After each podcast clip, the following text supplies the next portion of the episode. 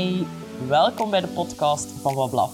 Ik wil jou inspireren om anders samen te leven met je hond, anders te kijken naar opvoeding en ik wil hen vooral een veel luidere stem geven.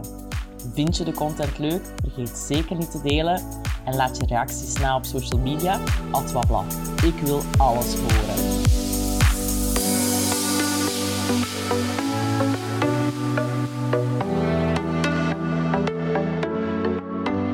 Wow, één jaar al. De veertigste aflevering en zoveel nieuwe ervaringen opgedaan. Ik ben Annelies de Paap, ik ben bezielster van Wablaf en welkom bij de laatste aflevering van seizoen 2. Ik praat heel graag over de top 5 inzichten van afgelopen jaar vandaag en hoop je natuurlijk ook al warm te krijgen voor seizoen 3. Maar eerst en vooral wil ik jou heel erg bedanken om te luisteren, want dit is echt een medium naar mijn hart. Ik kan mij hier kwetsbaar opstellen, ik kan kennis verspreiden, maar ik kan ook vooral 100% analyse zijn. Een bewuste hondenmoeder en professional die ja, een andere wereld voor ogen heeft voor het samenleven met onze honden. En er staat nog heel wat op de planning voor deze zomer. Mijn agenda staat vol gedragsconsulten. Ik heb nog twee offline lezingen op een unieke locatie in het bos, waar dat we misschien wel ook een klein beetje gaan kunnen ervaren hoe het is om hond of puberhond te zijn. En natuurlijk mijn gloednieuw online programma Zero Bites dat ik in augustus nog mag lanceren. Dus ga zeker eens kijken op mijn website wablaf.be als je er graag wil bij zijn. En dan natuurlijk ook nog de start van het derde seizoen van Bewuste Hondenmoeders. Het is zo vreemd dat ik het luid op zeg. Dit had ik echt niet gedroomd of gedacht, maar ik heb wel besloten om mijn intro, mijn outro, mijn edits en zo allemaal te laten voor wat ze zijn. Je kent me nu of je kent me niet. En ik ga gewoon de rauwe opnames delen, puur zoals ze zijn. Ik wil daar niets meer nog in de weg staan om afleveringen te maken. En eerlijk gezegd, heel die technische kant van podcasten, dat vraagt zoveel tijd van mij dat dat soms echt nachturen werden. En ik wil dit zo graag blijven doen.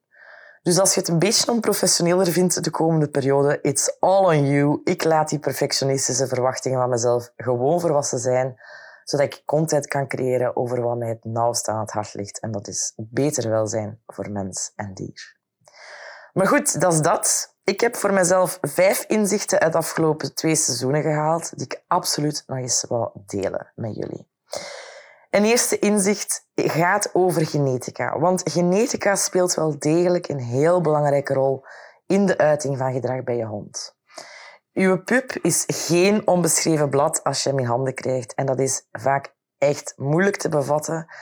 Want we willen alles maakbaar. En dat is ook heel vaak de reden waarom we een pupje in huis halen en niet kiezen voor adoptie. Omdat we daar natuurlijk een hele grote uh, factor in kunnen zijn. En dat is ook zo. In die ontwikkeling van die persoonlijkheid. Maar weet, je hebt geen onbeschreven blad. Er zijn zaken in persoonlijkheidsontwikkeling waar je niets aan kan veranderen. Ten tweede, ook met de beste intenties kan je fouten maken in opvoeding.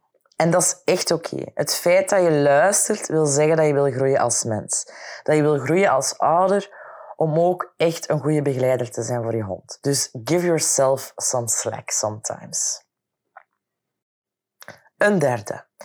Bedenk dat nog niet zo heel lang geleden er enkel jacht- en waakhonden waren. Leibanden bestonden gewoon niet. En een hond ja, die kwam eigenlijk nooit in huis. En daar is wel nog steeds heel dat opvoedingssysteem op gebaseerd in de hoofden van de doorsnee Vlaming. Wat maakt dat wij onze verwachtingen nog niet afgestemd hebben op hoe dat wij vandaag met onze honden samenleven in huis, in de woonkamer, in onze eigen leefruimte. Te vierde, een beetje aansluitend wel, onze huidige manier van leven, ja, die is niet afgestemd op het samenleven met huishonden. Wij willen veel, te veel, te snel. En vooral in een omgeving die vaak heel stimulerend is. En ik trek dat ook graag door naar onze kinderen. Maar het goede nieuws is dat de meeste honden, de meeste kinderen ook, heel flexibel zijn en met die situaties leren omgaan en zich aanpassen. Maar dat wil niet zeggen dat we niet waakzaam mogen zijn over het effect dat dat kan hebben op hun ontwikkeling en ook op hun latere beleving en omgang met de wereld. Dus blijf er zijn, in mooie, maar ook in de moeilijke dagen. En dan het laatste inzicht dat ik nog eens met jullie wil delen, is dat honden mogen af en toe ook wel eens ongelukkig of gestresseerd zijn. geluk in het leven, ja, dat hebben we nooit 24-7. Maar we kunnen er wel elke dag het beste van maken. En zolang dat we maar ruimte voorzien voor de emoties dat daarmee gepaard gaan, want ik zie in mijn consulten veel te vaak dat er meteen onrust is bij de minste blaf, de minste uitval, de minste grom, terwijl ik geen enkele mens ken die nog nooit eens zijn angst of zijn verdriet of zijn frustratie heeft laten zien. Het kan ook gewoon om soms emotioneel te reageren. Hè. Onze honden zijn geen robots. Wij kunnen het niet. Waarom zouden we het dan verwachten van onze honden om zich emotioneel altijd en overal onder controle te houden? Voilà. Hopelijk zijn dat ook reminders voor jou om de komende tijd weer vers op je hersenplank te hebben liggen. En na alle leuke dingen afgelopen jaar moet ik ook wel toegeven dat er ook wel best moeilijke momenten geweest zijn. Um, mensen hebben vaak echt de raarste verwachtingen gehad, perspectieven die, die het onmogelijk maakten om, om elke vorm van gedragsverandering tot stand te kunnen brengen, niet bij de hond en ook niet bij hun.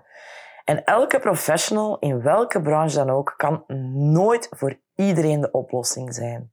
Anders hadden we ook maar één professional nodig gehad per domein. En, en ik blijf het wel kut vinden dat mensen mij dan bijvoorbeeld verwijten dat ik niks gedaan heb, of dat ik hun hond zogezegd lam zou willen leggen met medicatie, of dat hun nieuwe hondentrainer direct resultaten boekt bij hun met fysieke correcties en god weet wat allemaal. Maar het jammer aan al die feedback is dat niet ik, maar zij zelf verantwoordelijk zijn voor wie ze kiezen als begeleider en voor wat ze kiezen als begeleiding. En ik verbloem mijzelf daarin echt voor niemand.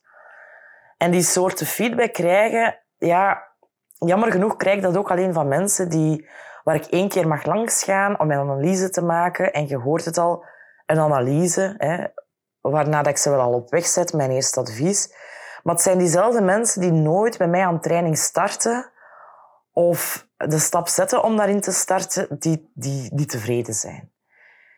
En sorry, maar ik kom niet meer aan uw deur om uw hond on the spot onder handen te pakken. Ik wil weten wat ik train, waarom dat ik het train en of dat die hond in staat is om te trainen, alvorens dat ik daarin duik. Lukraak, hè, zoals meest, misschien andere hondentrainers of coaches dat doen. Weliswaar wel met evenveel goede intenties, maar ik doe het niet als ik dan moet zeggen van, goh, emoties, uh, je m'en fous, wat is dat? Die hond valt uit. Kom, we moeten er gelijk iets aan doen. Het mag niet te veel tijd en moeite kosten. En waarom dat die hond dat doet, dat vegen we dan wel gewoon onder het matje van dominantie. Nee, sorry, ik doe er niet aan mee. En mensen willen alles nu en snel.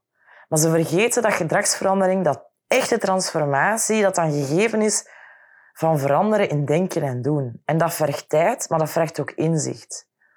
Ja, maar ja, Annelies, als dat nu zo intens is en dringend, eh, of, of zelfs een gevaarlijke situatie, ja, dan ga ik eerst voor management en veiligheid in plaats van training. En dan kies ik voor begrip boven het moet maar. Weet je, wie dat in therapie gaat en na één sessie beslist van dit helpt mij geen fuck vooruit, die snapt de bedoeling van therapie ook niet. Tenzij dat geen match is met een therapeut, want dat kan ik zeker begrijpen.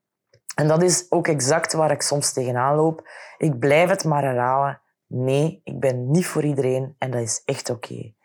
Mijn opvoedingsstijl hoeft echt niet te jou te zijn, maar als ze dat wel is en je wilt dat dat wetenschappelijk ondersteund en onderbouwd is, dan ondersteun ik u met heel veel plezier.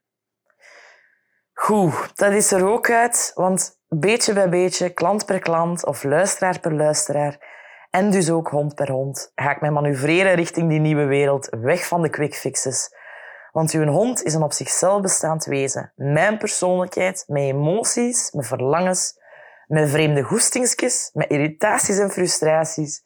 En die wil ik zien. Die wil ik leren kennen, alvorens ik u advies geef over opvoeding. Over het leiden, over het begeleiden en over het begrenzen van uw hond. Kortom, I do it my way and with that I rest my case. Bedankt om te luisteren. Nu nog iets meer naar onze honden en dan zijn we op weg naar een betere wereld. Salut!